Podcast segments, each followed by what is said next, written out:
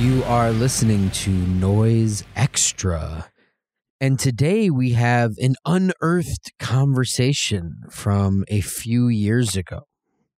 When we were in New York for the Hospital Fest, we interviewed Anthony DeFranco of Ramleh, J F K, so much more.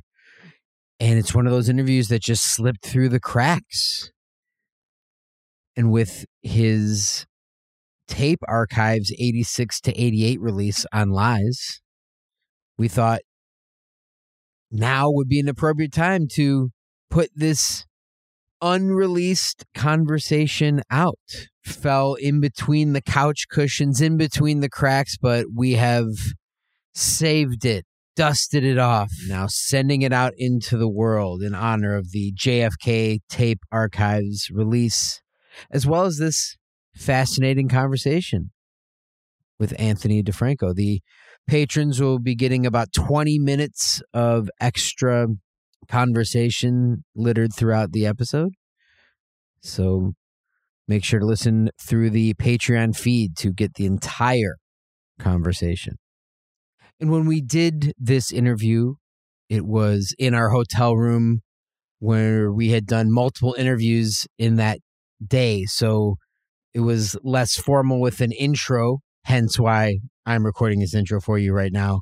But we just sort of hit record. So the conversation is just going to start and we're going to let it go. So without further ado, in conversation with Anthony DeFranco.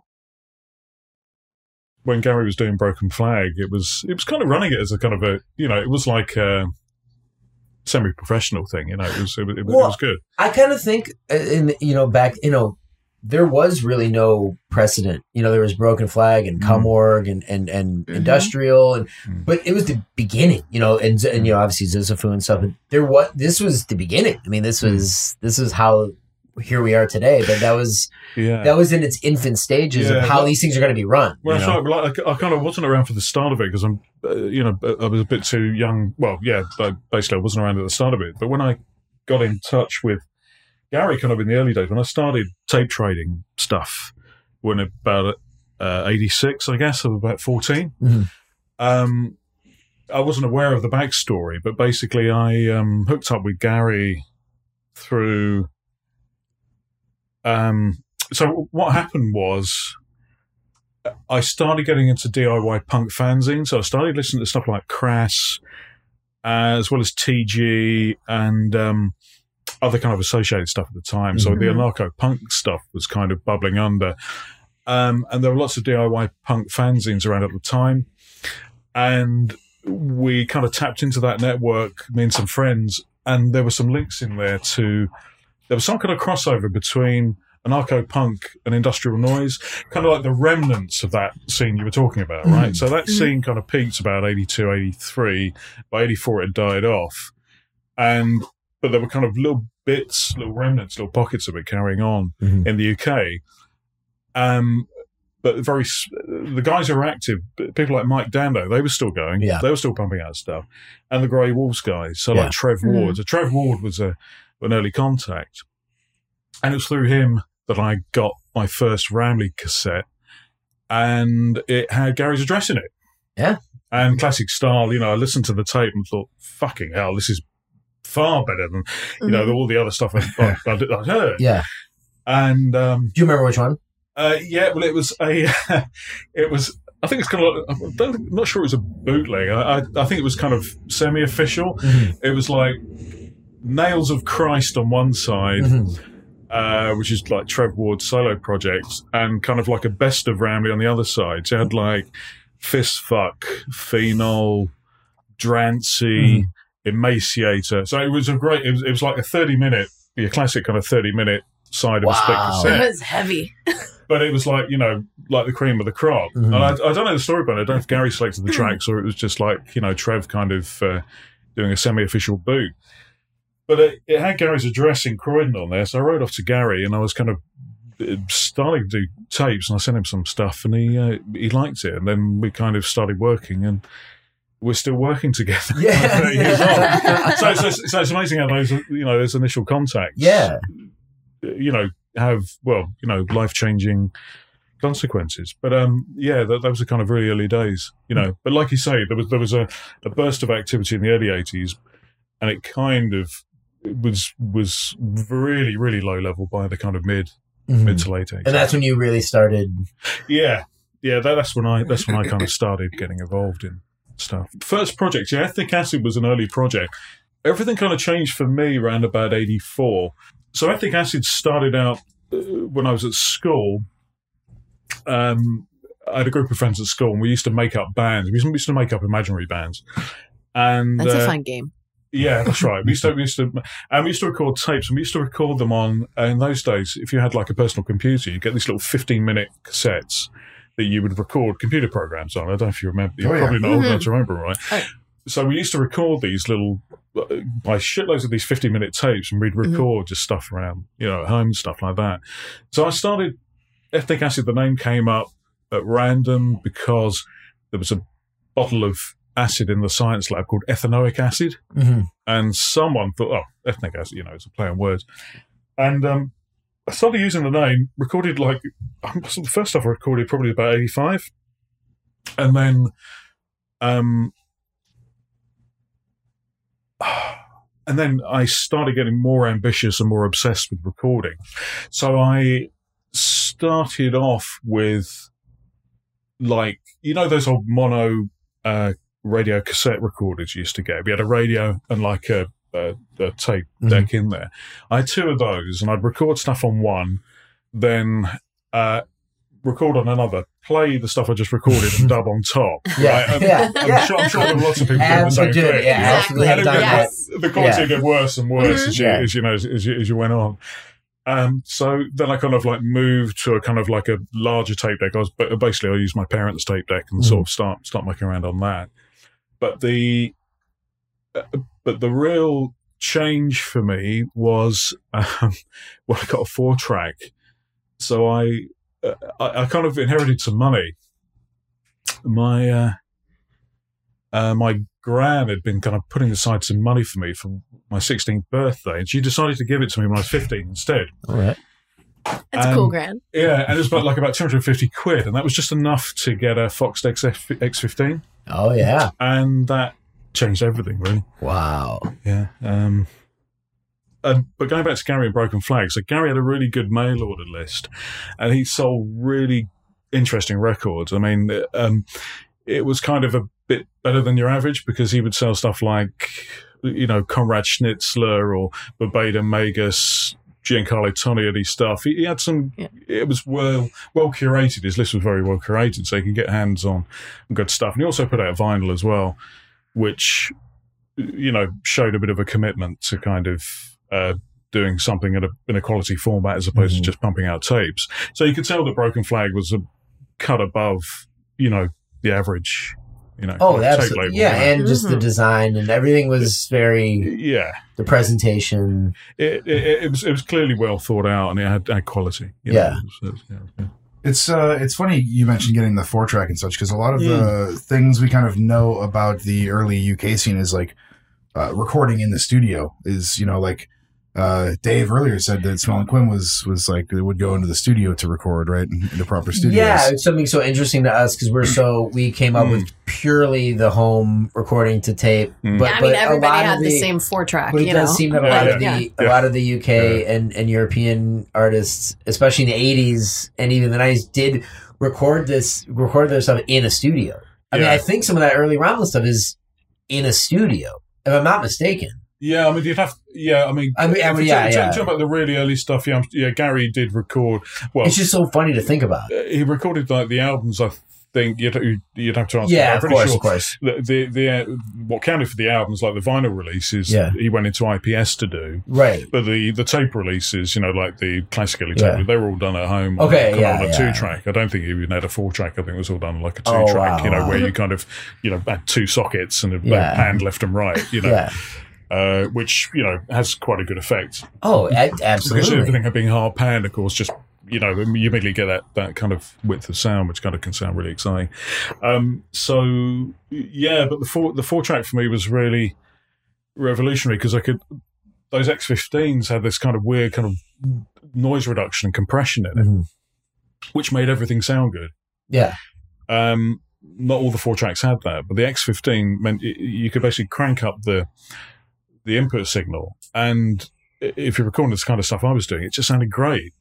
So that immediately kind of just got me thinking, wow, this sounds this sounds really cool. And then once once you once you think it mm. sounds good, then that kind of inspires you to do more stuff. So I was getting more and more far out in the kind of stuff I was recording, yeah, and the stuff I was sending Gary to release. And it just kind of kind of went from there. But then transitioning into recording studio, it was almost slightly disappointing at first, because the the sound. It, it took more effort to get the kind of sound that I would have wanted, right. because the four-track kind of was a bit more instantaneous.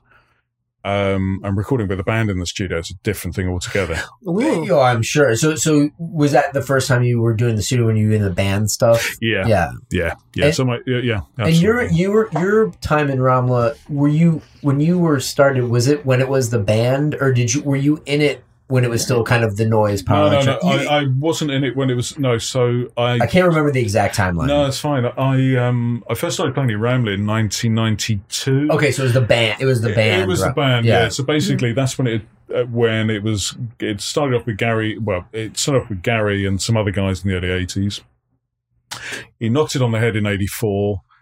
Did Hole in the Heart in eighty-seven, which mm. was kind of him on his own. Yeah. Plus a, you know, some tapes from, from, from outside sources. That's a fantastic record. If any of our listeners haven't heard it, Hole in the Heart is it's a yeah, really, yeah, really yeah, great record. Yeah, I always love that, that title, to, too. To be honest, I mean, that, that was that was one of the ones that really hooked me into working with Gary, because um, you know, uh, you know, I, was, I thought it was absolutely fantastic stuff. And then in ninety-two, I hooked up with them because we were playing. Me and Stuart Dennison were playing in Skullflower. And we were playing some gigs together with Ramleh, and obviously at that point it was just Gary and Philip, and they wanted a rhythm section, mm-hmm. so me and Stuart joined the band, and we started recording stuff in the studio.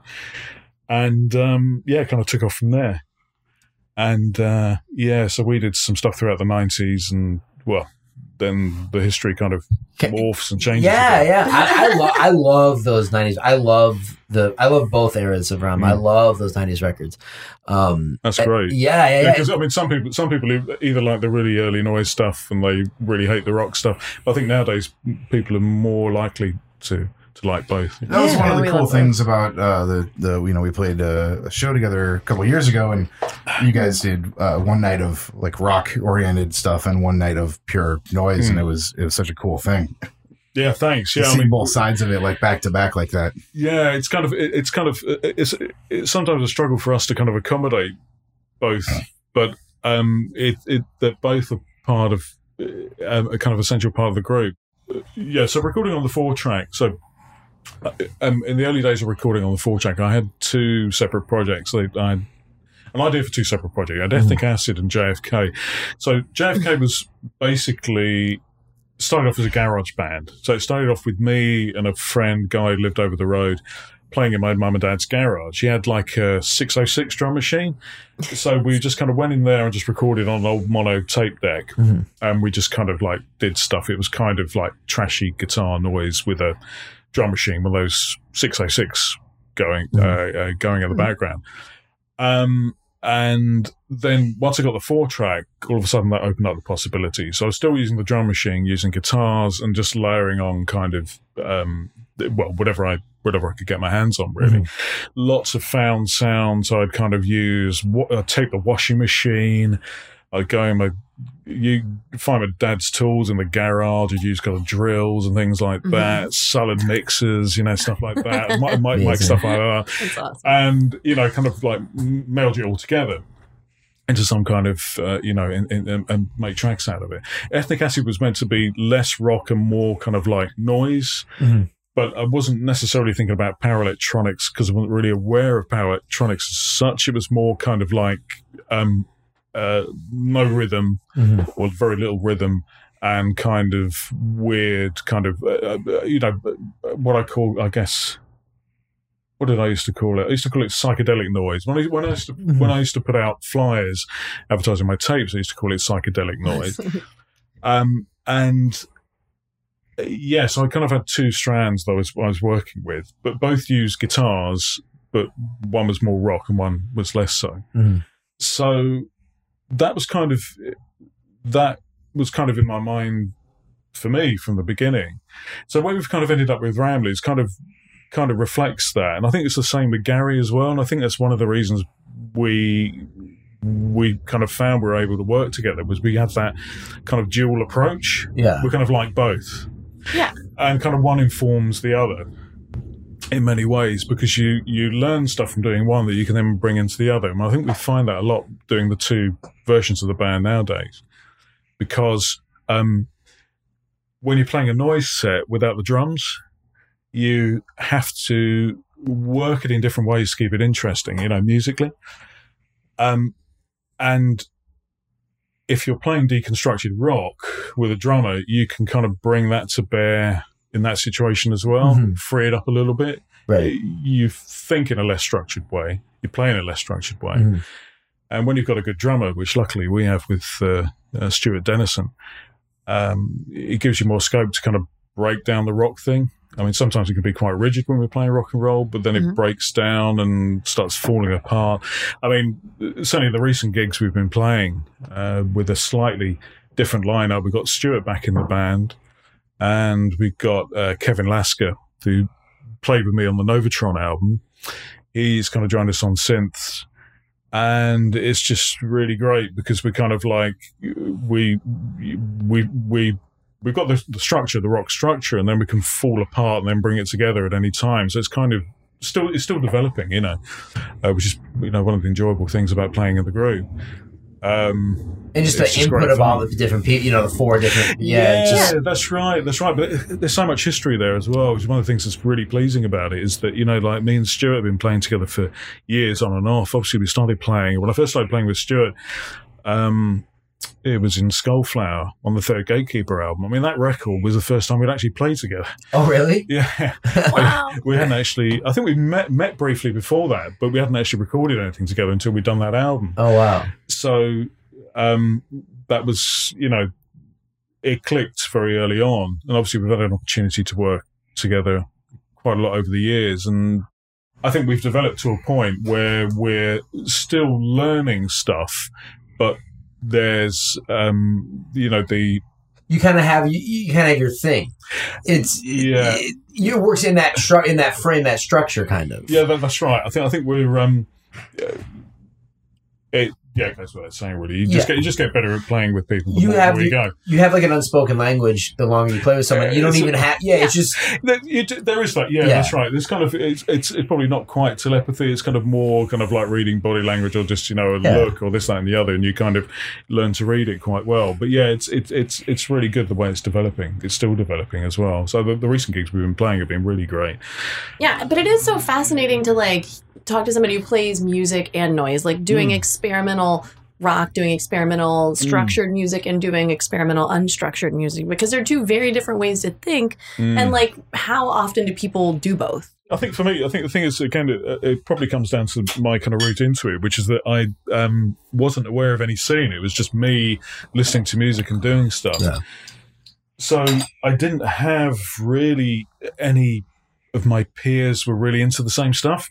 So it was literally just me, yeah, uh, just kind of just kind of doing stuff. But that's so pure, because it's it's mm. it's you kind of guiding your own vision. Like, I always thought that was funny. Like when Mike mm. was young, none of his friends liked any of the music he did, mm. so he just kind of developed in this bubble. But I think that that's so probably, cool. Uh, but yeah, probably very very much like that. Totally, yeah, yeah, yeah, yeah. And, yeah. and everybody just takes it for granted. You're like, oh, that's my friend who likes weird stuff. Like, there's always like one who's like the friend. They're like, they don't like anything we like. Yeah, but but that's that's that, that's right. I mean, a, a lot of the stuff I think I, I did was probably just simply driven by boredom, you know. I mean, you know, you know, when you're a kid, you're going to yeah. school, and like, you know, once you got the schoolwork out of the way, it's like, you know, what else are you going to do? So you start reading books, start doing this, and then, then you know, if you're people like us, yeah, you know, um, you, you hit record, you, you hit record, and you yeah. start start recording stuff. Um, and I think that's so. My the reason I don't really see the boundaries is probably because I wasn't aware of them in the first place. So it's probably out of that kind of um, kind of rather innocent, naive approach at the beginning Uh, yeah, just like, this sounds cool. I want to keep doing it. This that, sounds cool. I like what that guy's doing. That's yeah, cool. That's right. That's yeah. right. So it's probably it, it's, it, it develops into an advantage because you, if you don't see the boundaries, you're less constrained. Yeah. Uh, and you know, I know Gary uh, feels the same way, which is is why we're still doing stuff and why we're we're doing what we're doing now, which is. Now, a band that basically has lots of facets to it, which it's is kind of yeah, you know, which is kind of what, what we always wanted it to be, but yeah. now it's becoming that. I think, or even more. I think I think it's actually starting to turn into what we wanted it to be in the first place. Yeah, yeah, yeah. Or when you yeah. started working. Oh, so, yeah, yeah. Absolutely. Was that was that, that I show, like that evolution? Was that like, show in New York? Um, God, when was that? Was that two thousand? It was two thousand seven. So was so was that. Had there been much activity leading up to that, or was that kind of a, a return in a way? Well, or, I'm glad you asked me that yeah. question, Mike. Yes. uh, well, thank you. no, no, so, so we, um, I mean, we, the, the history, if we talk, talk about Ramleh, the history is a bit broken up. So we're, we're going back to kind of the reactivation of the, the band kind right. of in the early two thousands. Okay. So we, the band went on a kind of hiatus, unofficial hiatus from like ninety-eight to about two thousand three. Okay. And we weren't really in touch much during mm. that time.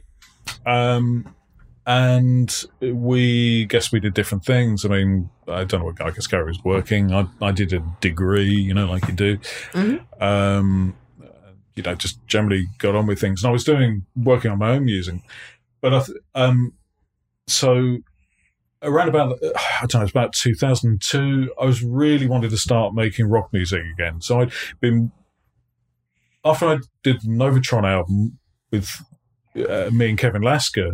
which me and Kevin Lasker did in about two thousand, I kind of gravitated more towards electronic music mm-hmm. and started working on stuff in that vein. Um, but after a couple of years of doing that, I really wanted to play in a band again, you know?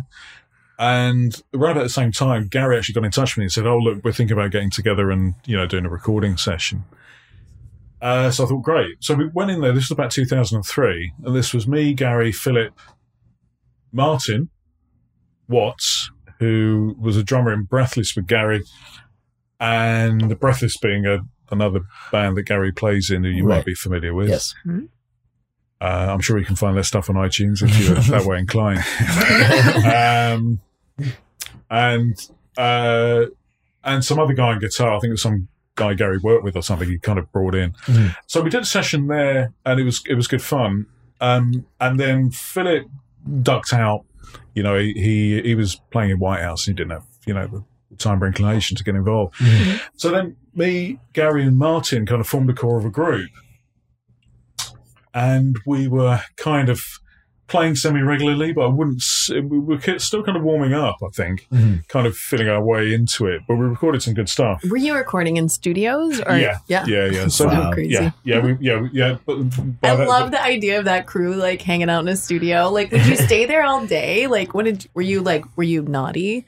Did you guys drink beer at the studio? Were you really professional? Naughty. Were you very naughty. professional? Like, but, what's the vibe? Right. By, the, by this point, yeah. in two thousand three, we were – very, very good boys in the studio. If you want to dial back ten years to the early nineties. Some naughtiness. That was a we, little naughty. Yeah, yeah. The, the, the early nineties were a slightly different story. Um, we'll probably cover that separately. I mean, but, but, yeah, but by two thousand three, we, we, we're, we're far more respectable. You know? Right, well, right. I mean, I mean, you know, the other guys were, you know, mature gentlemen. I was, yeah. you know... Uh, slightly younger than them, as I, I'm sure, I'm sure I'll point out quite frequently. You know. Quite well behaved, it sounds right. like. That's right. Well, but I mean, we, we were, yeah, we were um, pretty focused. But yeah, so we, we'd hire the studio for a day and go in there and obviously do do what we wanted to do. And um, so we, we, the band regrouped around me, Gary, and Martin Watts, mm. our, our drummer, uh, who came in at that point. So we were working on rock stuff. The sound we were getting was really, was a straight up rock sound, perhaps more so than it was in the nineties.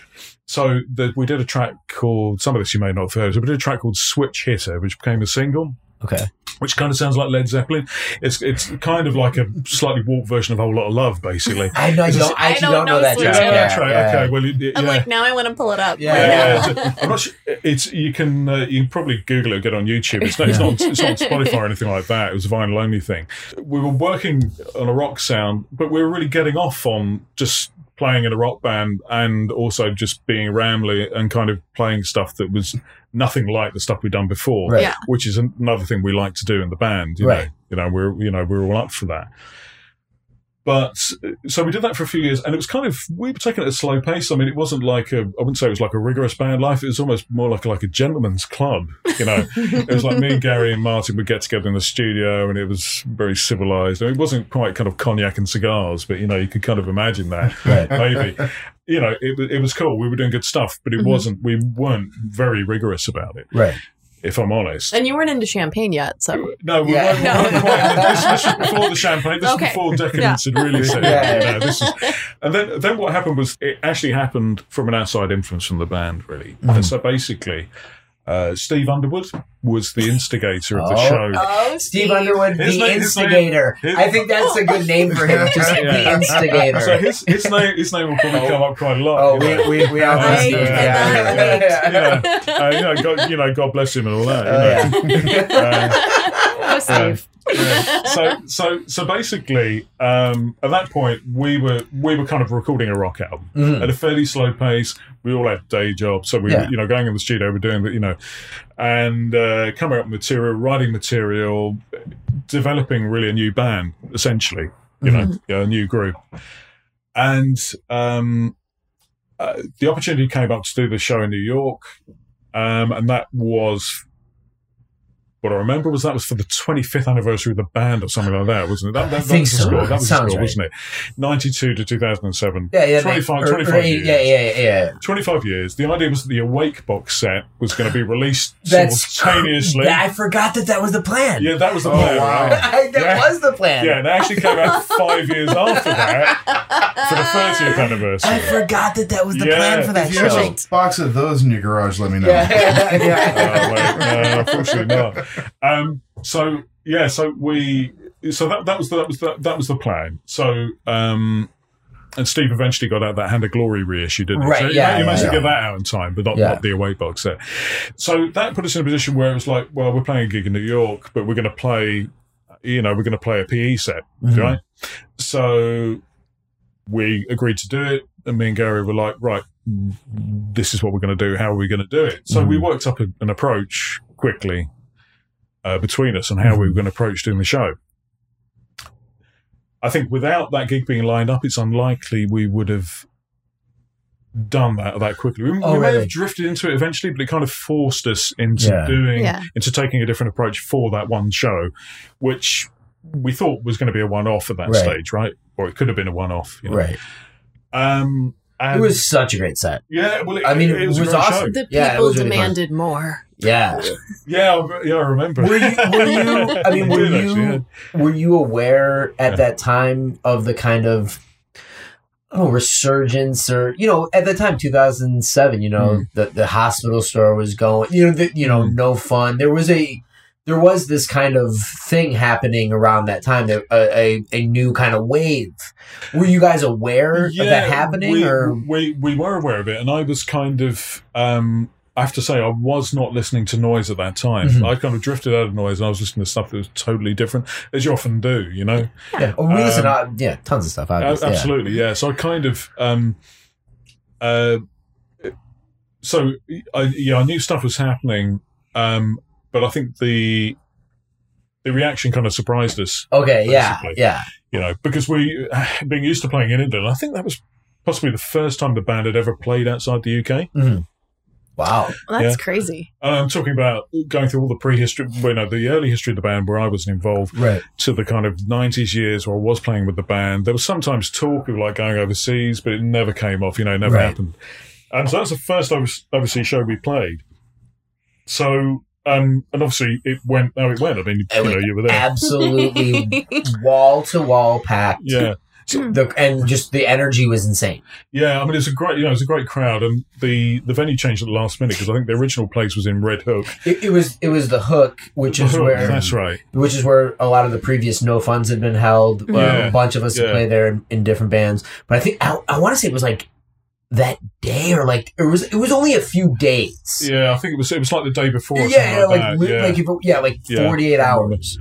That's right, and I think um, because Carlos Cafoni, I think, was involved in sending it out. Yes, was, um, I think you guys brought in the equipment. We, we we had to go. We had to go pick up like some P A stuff from somewhere to reinforce. Because I, I borrowed someone's B C Rich bass. A hundred percent. I think it yeah. was just we all pulled together, literally, because yeah. we were on the road at that. I think we had done you know shows to get out to New York, so it was like.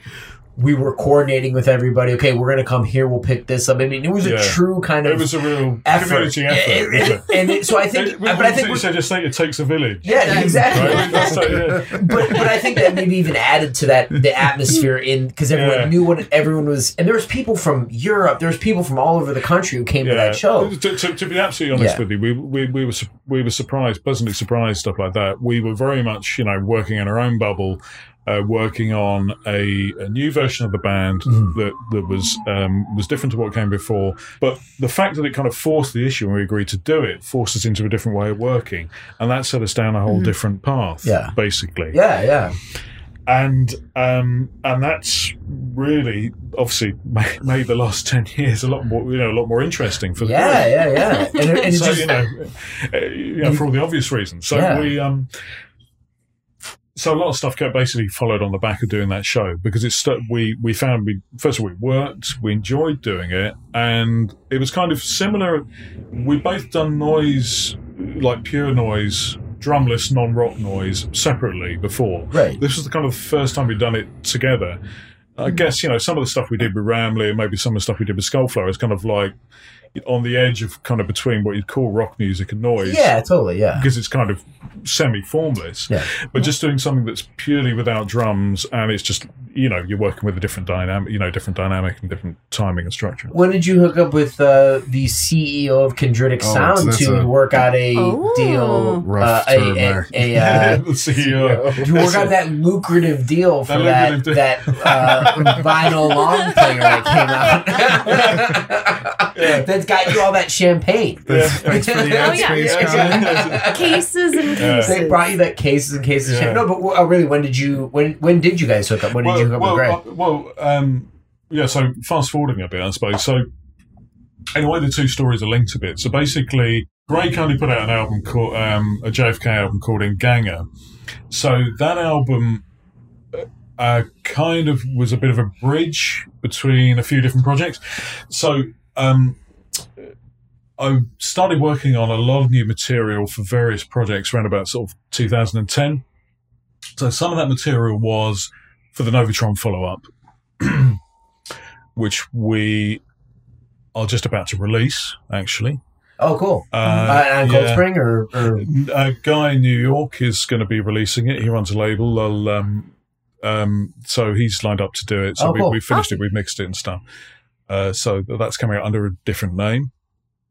Um, but I just started recording at home again. So basically, by this point, I kind of like switched to laptop, got some new gear, load of V S Ts, and I was just experimenting doing stuff.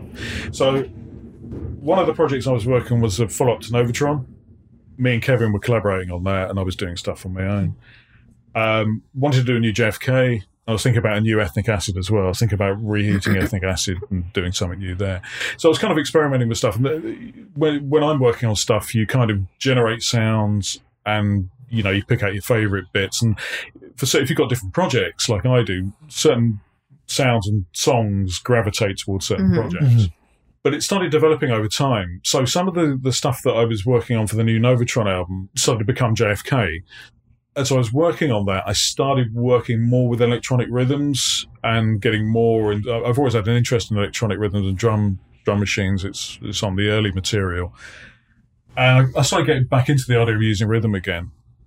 I guess I was inspired by some of the stuff I was listening to, but also I've always been, you know, always been a bit of a techno head. So I've always listened to techno, you know, throughout the nineties, and then moving to drum and bass and stuff like that. So I'd always wanted to bring that in. but I, I kind of had the tools now to do that. So the album I worked up for greater release was kind of like a mixture of guitar drone and kind of the electronic rhythmic aspects. Yeah. It's sick, right? Yeah. I agree. It is. Yeah. uh, yeah. It, it was, I was kind of happy with it. And, uh, you know, I am happy with the album. I think it works really well as a record. But then with the last time I did as J F K, I kind of decided to delineate the two, basically move, strip away the guitar noise, which is a big part of, like, my sound, you mm-hmm. know, in terms of, you know, all, all the projects I've done, like Axe and Novatron and everything else, mm-hmm. as well as the Skullflower and the Ramleh stuff, guitar noise and feedback, you mm-hmm. know. Stripping that out and just moving purely into electronics uh, with the last album, Weapon Design. And that has worked really well for me because basically, purely from a production point of view, you strip out all the bass and guitar noise, you've got a massive load of space in the mid-range to play with. And you can have a lot of fun in that space. It's an obvious lesson learned. I mean, everyone knows that. But basically, when you're used to working with certain styles, sometimes you have to Yeah. take stuff out and then and then and then you know uh, you know change the approach. So J F K, after the Ngangan album, J F K's turned into a purely electronic uh, uh, uh, project, and the the kind of guitar distortion, the bass distortion stuff has kind of worked itself into the um, follow up to Novatron, cool. which is a, a different thing, which will be you'll be announced shortly. Hopefully, cool. that's well. exciting. Yeah, which is you know it, it's me and Kevin working together. It's not it, it's it's not like the old Novatron. That, mm. that that's that, that's got a different sound. It, it's but you'll probably if you if you're into my stuff, you'll probably hear the, the similarities. Um. And uh, yes, that's kind of the story. Is that actually a question? I mean, I think I, it's answering a lot of questions. You're filling in a lot. I think so the great answer to Conley's question is yeah. uh, how we how we met and oh, started I, working on stuff yeah, together yeah. was uh, before actually before the L A shows were even really underway. Uh, Christian Stadsgaard had said yeah, that cool, Anthony sure. DeFranco has got this new record, and I think it would be, he sent it over to me. I think it'd be really good for Chondritic. Oh, cool. Uh, mm-hmm. And so we got introed that way, and then. It just so happened that Ramleh was going to come play Los Angeles like a few yeah, months right, later. Yeah, yeah, of course. And so we got to meet and talk yeah. about it in person and play a show together. And I got to see him play largely the material for that album live also, oh, which, cool. uh, which just really cemented it. Yeah. Yeah. Oh, yeah. That's so, sick. Cool. so yeah, so it was, it was, it was, it was great, great to get that one out. Um, and yeah, but it was, as I said, it kind of caught me in a transitionary period where I've been working a lot of stuff at home. You know, and you get into it, you get enthusiastic about it, and again, the projects start kind of emerging out of this, yeah, this this thing. So it was, um, yeah, it was it was a good, yeah, it was a good period of working, and uh, as I said, the, the project's kind of developing, is still developing. It's gone in a more J F K's in a more electronic direction. Was that the set last night?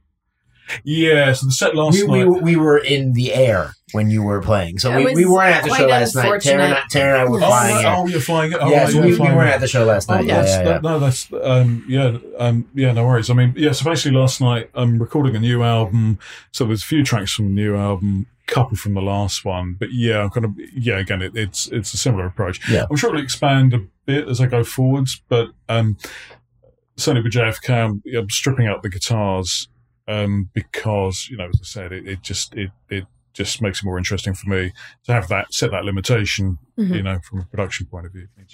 You gotta and push yourself, challenge it. That's right. There'll be guitars in it again too. Yeah, probably. Yeah, yeah. Probably. Right, because yeah, setting the limitations can be great, and then breaking those limitations. Yeah, you know yeah, what I mean? That's like, right. Yeah, yeah. yeah it goes on. But but of course, I mean, there's uh, when we played with Ramleh as a, as a two piece, it's very guitar distortion heavy. Mm. I mean, really the the the kind of the power electronics version of Ramleh is kind of like a noise rock band without the drums, yeah, which is kind of what it what it's been since the beginning in many ways, because uh, even the early Ramleh stuff uses bass guitars and things like that, mm-hmm. so there's always been a you know a kind of rock sensibility. That's always something I thought stood out about Ramleh is that is the and, and again when we mm-hmm. saw you guys, you know, it's like power electronics with instruments. You know what I mean? It's like it's yeah. an interesting you know an interesting take on on the whole thing. You know? That's right. Yeah. So I think um, yeah, there's always a rock angle to Ramleh. Yeah. You know, it's it's never I think been a uh, necessarily a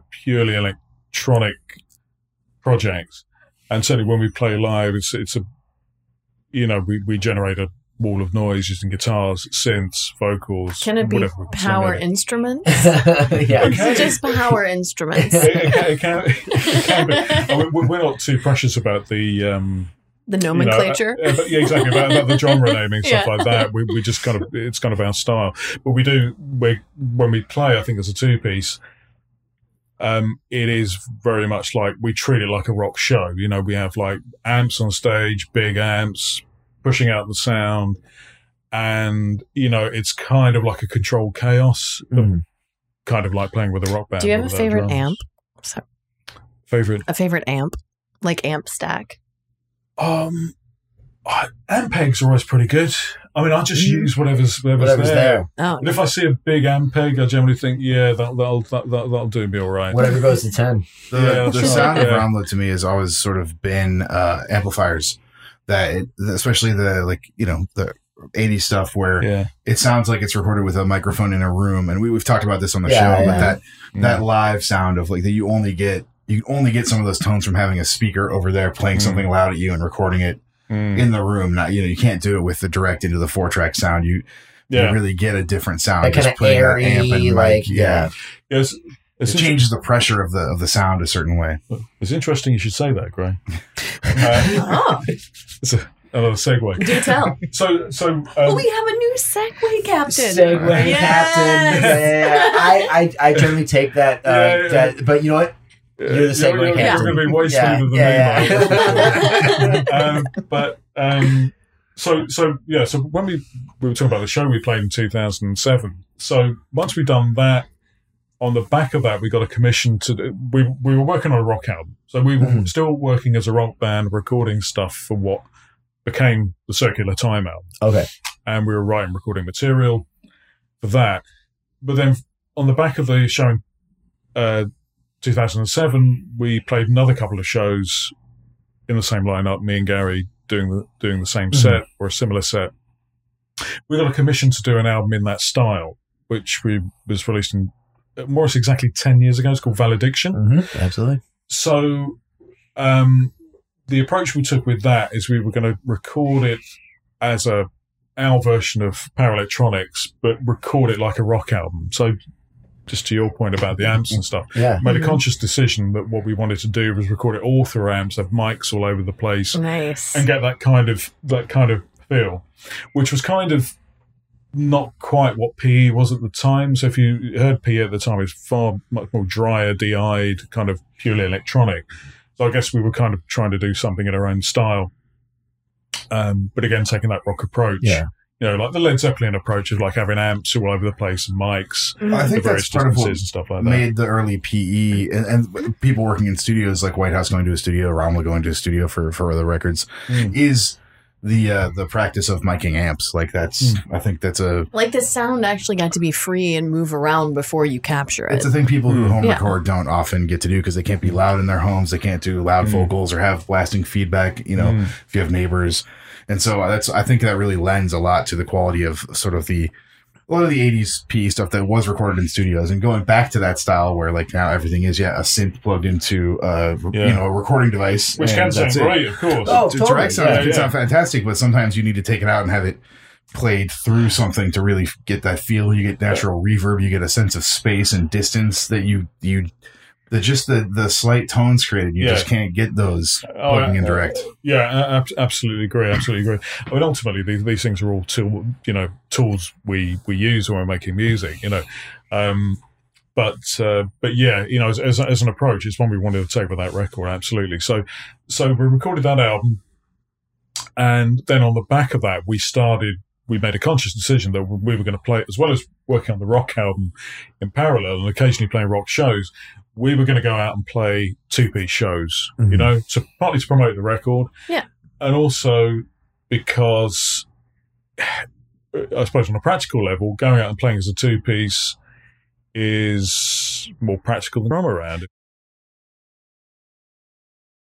Yeah, well, I've been very lucky with drummers. I mean, um, I mean, Stuart's mm-hmm. great, obviously. So, yeah, the two-piece version of the band, um, we, we've, over the last ten years, we've you know we've been playing a lot of live shows in the two piece, and we've developed a sort of different way of working in parallel with working with a rock band. Mm. And I think the two things kind of work together in a sense that um, we work as a two-piece, we have to work take a different approach in order to create an exciting show. And then that's encouraged us, I think, to take a different approach with the rock band, to deconstruct it a bit more, because it gives you a bit of confidence when you're doing that. Mm. So it kind of feels at the point now where we're starting to see a bit of a payoff from that. One of the great things about the group is that we can like really throw in ideas. So like me and Gary kind of write lyrics, we kind of throw in songs, we get ideas and we work them up, and it's um it's a really great band to play in, to be absolutely honest. It it's really very is. Collaborative, it sounds like. That's I mean, awesome. You guys, every, yeah. Yeah, absolutely. Yeah, yeah, it is. It is. I mean, it has to be, because, you you know, uh, to be honest, I don't think one person on their own could carry it. Mm. Um, but, yeah, it's... Um, Yeah, it's really cool. Sorry, I was going to... Okay, no, it's not right. no. Do you have any... About it. Oh, yeah, I like it. I like it. You should. You should be proud. Like, like yeah. We're all proud of you yeah, and, and your body of work. Like, you, truly. Yeah, yeah. yeah. absolutely. Thank and, you. And it's it's exciting to be able to... It's really cool. Thank you for coming here to talk to mm. us, yeah. talk, to look back on some of that stuff. It's so exciting for us. I can keep going if you want. You I know, mean, we... Oh, I'm, yeah, yeah, yeah, yeah, yeah, yeah. I kind of wanted to know if you had any... Like, do you have any other, like, obsessions that you like to think about? Other than the, the switch hitters on and planes, and any which, other fun fun things that you like to noodle on? Uh, what's your what's some of your current obsessions? I guess this is a family show, right? Yeah, uh, no, not at all. Absolutely not. Yeah, yeah, yeah, yeah. No, I don't no, think no. so. Not that we're no, aware. No, yeah. um, there's no, some no. cats that listen. yeah. No one told me this is a family show. I just like to keep myself entertained by thinking about stuff, and I'm kind of mm-hmm. always thinking about stuff. I think a lot of it's just driven by boredom. I mean, um,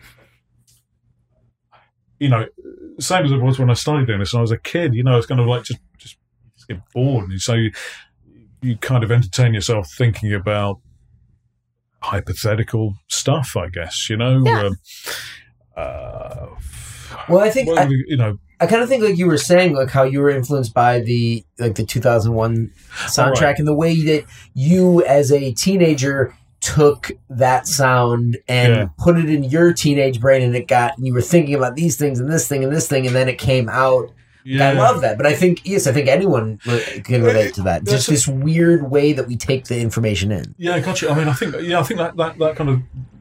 Yeah, I mean, going back to that, you think about the Ligeti thing and the whole science fiction thing. So yeah. Listening to Ligeti, what I what I loved about that was it kind of sounded like space. So at the time, it was kind of like, you know, you you know, when you're a kid, you buy books about space mm-hmm. and you see the pictures and you kind of get an idea about how big and scary it is and, you know, endless and all that sort of stuff. Really fan- really cool, you know. Awesome. But I think when I heard Ligeti, I thought, fuck, this really sounds like it, you know? Because right. it, it, it it doesn't there's there's there's not really a moral compass to the music. It's just kind of exists in the yeah. same way like a mountain exists, or you know the stars exist. You know, it's just there. You know, um, and there's certain types of music and art that kind of communicate that. I think Roland, uh, Xenakis is very good. Roland Kane's another one is very good. It just oh. sounds like a geological process that you're witnessing. Yeah. But it would it would happen whether or not you were looking at it it's or not. It's like creativity right. and destruction, not through good or bad, but just just because in its nature of existence is that. It's just there. It's, yeah. it's you know, it's amoral, if you like. Mm-hmm. You know, so so it's kind of just there and exists. I think one of the things I like in art and music is something that's kind of um, kind of monolithic and doesn't necessarily permit a dialogue. You know, I like I, I like. One of the things I like, I'm not knocking the other stuff, but I mean, one of the things that I particularly enjoy is stuff that is just there and it just demands to be listened to. And it's, you know, and you just have to kind of surrender to a certain ex- extent and just get taken over by it. Mm. I think that's probably one of the things I try to achieve in the music, if you know what I mean. Yeah. Mm-hmm. Yeah. So I'm trying to create like the, you know, the monolith in two thousand one, you know. Yeah, you know, yeah. That, that, that's yes. that type of thing. You know, you're trying to create something that you know uh, it just exists for its own sake. Yeah. You know? um, it's funny you mentioned uh, Xenakis. Uh, like when I first moved to Los Angeles, there yeah. was uh, an exhibit of his works at the Pacific Design Center MoCA station, and it covered all of the stuff from like the the U P I C scoring mm. and. Uh, uh, Persepolis and his work with Le Corbusier, Le Corbusier mm. and architecture design. And they had his scores for some of oh, his pieces there. Yeah. And he scored things in this uh, like graph paper uh, in colored squares for like th- different instruments and different mm. moods and, and things he would try to evoke throughout it. And they were yeah.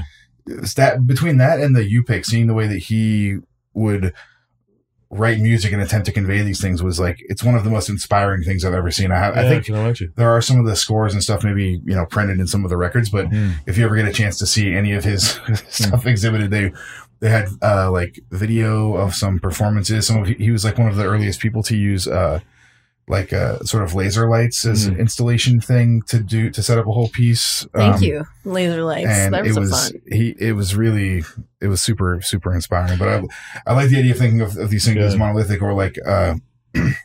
I think it's Persepolis where like part of it uh, that it's supposed to accompany is like uh, people uh, walking down, walking down the mountain, right. With, uh, with torches. And yeah. there's, there's footage of that being, being performed. It was, it was, with in, it was in Iran, wasn't it? The, the, uh, at least so, it, it, yeah. for the Shah of Iran. Seeing that is just, it's, it's so amazing the way like he thought yeah. about space and light and sound to include mm-hmm. like he worked with architecture and he worked with yeah. these pieces that would use light or torches originally up to like lasers and yeah. the the really sort of completely unique way of, of scoring pieces yeah. uh, to make sort of these monolithic or really like huge feeling yeah. works that had this sort of looming uh, presence uh, over you. And I, I, I kind of I kind of feel that. I mean, I think, you know, I think that's probably, you know, part of what I try and do with solo stuff is kind of, you know, you know, again, it sounds really corny, but you kind of think about the feeling you get when you walk into a cathedral or something like that, that kind of shock and awe type feeling, you know, mm-hmm. that that's one of the things I like in art and probably one of the things I like to try and get across in the music, you know, it sound big and stuff like that. But um, hopefully, you know, I achieve that sometimes. But, um, um, fuck, what was I saying? Lost my train of thought again. Yeah. but, but, you know, maybe it's not because it's, it's trying to capture the ineffable, like things yeah. that you can't describe with words. And so like once yeah. you're trying to, to capture that, like yeah. like the making that description, it's really, it's tenuous. Thanks. You've, you've reminded me where we were, where we started off with it. So, so, so with the Ligeti stuff, it was kind of like, again, I, you know, when you're reading science fiction, you want to listen to music that kind of, kind of backs that up. Mm-hmm. So the two kind of went hand in hand and I was kind of, you know, getting into science fiction books. The sounds I was imagining in my head were kind of influenced, I think, by the stuff I was reading. And not just science fiction, but just kind of, you know, from science fiction, you then get into, like, you know, horror stuff, fantasy yeah. stuff. Then it's a short skip and a jump, stuff like J G Ballard, you know, William Burroughs, you know, all that, all that, all that kind of stuff. And you get into something that's a bit more kind of like sci-fi realism, kind of like disjointed reality, dystopian type visions, which kind of leads me to kind of a lot of the stuff we, we, we've been doing recently, uh, particularly the new Ramleh album, which is kind of like um, you possibly haven't heard. Well, I've sent you. I've sent you a link to I, download t- today. it today. I had a chance yet. Yes, I know. I did see it. once, once you've heard it, you can let me know what you think. But uh, yeah, I, I think that's that's kind of one of the. been one of the constants, really. It's kind of like um, uh, trying to thought dystopian, dystopian it's, it's, darkness, the, future. That, that's, right. that's, yeah. that's, that's one of the things that kind of you know, you know, uh, you know, one can get uh, obsessed about or think about, you know, mm-hmm. and imagining, you know, kind of like the uh, modest proposal type situations, you know, and thinking, you know, what about this and what about that and what would happen if that happened, and, you know, um, and just kind of come up with imaginary stories, I guess. When um, you were talking, I was going to say I, I had one in my head when yeah. you were talking about using studio space. Okay, oh, yeah. so if when you're miking like amplified amplifiers, yeah. uh, then that's actually physically making a sound, and the sound waves are entering the room, mm. and they're they're moving all around you, and so you've definitely made a sound. Yeah. Okay, so if you're just doing a D I from an instrument into a bank, doesn't actually make a sound because you're not. It's it's just firing electronics, and that's never making the sound. It's actually the machine pulsing it back out. So yes. unless you're amping, unless you're miking the amps or using an instrument, maybe you aren't actually making a sound. It's just the machine's making the sound for you, which is so sci-fi. Whoa. Everyone, dude, yeah. Everyone's minds just yeah. got blown. So it goes from electronic signal to yeah, yeah. absolutely. Yeah. So the the electronic so device. So you're never truly it, making um, any vibrations in the air, which is no. what we perceive as sound. Yeah, yeah. Yeah, yeah. Because we yeah. have ears. We yeah, got yeah. to get it in there somehow. That's right. Yeah, yeah, yeah, you're absolutely right. So, yeah. yeah so, yeah. So yeah, maybe yeah. that's why it sounds so good when you record in those studios. Yeah, it, it probably is. Wow. Yeah, it's, uh, yeah. Uh, yeah, it's a really I, I, philosophical thing now that we have to no, think so, about. No, that's right. No, I mean, yeah, I mean, I mean, I think one of the one of the things that, that's good about the electronics end of that slight disassociation you get, so it kind of feels like it's kind of extra human in a way. It's like yeah. it's like an you know, it's like you know, it's it's like an you know, like the kind of biomechanoid type type thing. You know, it's um, taken its own form. Ex- yeah, yeah, that's right. That's right. So something slightly outside of yourself, but it's kind of talking to you in a way. It's quite uh, it's quite an uncanny type um, type experience, which is one of the things I like about really cold electronic music. Mm-hmm. It's got that semi-human. Like, do you ever see your different senses having, like, different personalities? Yeah, I think so. I think yeah, Gray would, Gray would definitely agree. You, yeah. you get a different relationship with, with yeah. you know, with, with each of them. That's very, very true. Um, you got any favourite synths, Gray? I mean, I think anyone who's heard any music I've made the last uh, almost twenty years knows that the Korg M S twenty is mm. is easily my favourite synthesizer ever made. I think it's uh, just Korgs, a beautiful, those beautiful Korgs thing. Are just unbelievable, yeah. aren't they? Uh, but I really like the Roland S H one oh one. I got uh, mm. I got an E D P Wasp a few years ago. Well, Behringer are going to do a remake, aren't they? Yeah. Ooh. Like a two hundred buck well, kind of remake. It used to one? Cost, basically. Yeah. I, I, that is one Behringer I will get. I yeah, I actually just bought their Model D uh, clone, and it sounds really nice. Yeah, yeah, but yeah, yeah. I bet it does. I'm, I'm pretty, I'm pretty happy with it. Um, did you get the? Did you get the desktop one, or did you get the one? The desktop. Yeah, yeah, yeah, I don't need. I got, I got the MIDI. You know, yeah, cool MIDI shit, controller. I don't need yeah. the thing. Yeah, you said you had a couple new records coming out. Is there anything set that you can announce right now, or just kind of keep in touch? New double A side roundly single called "It's Never All Right" and Curb Crawler. And it's very, very different from what you might expect Ramleh to do. If you've heard it, you'll know what I mean. Oh, I have not heard it, and that's that's that's enticing enough. So I'm sure everyone's going to be wanting to check yeah, that out. It's, it's one of the shortest songs we've done. It's only two and a half minutes. Cool. Wow. And, uh, yeah, so uh, yeah, so that's out awesome. Now, or is that's that's coming out? Uh, that that's out now. I think it's in the in the shops. Great. You can download it and stuff. Great, and uh, you can also grab uh, Weapon Design from Fourth Dimension as well while you're at it. Yes, yeah, so that's cool. On vinyl and C D. Cool, and um, yeah, that's about it. You've been listening to Noise Extra. Noise Extra is brought to you by Chondritic Sound, a home to noise artists for over seventeen years, by Verdant Weapons, maker of quality contact microphones and noise devices, and by our Patreon supporters.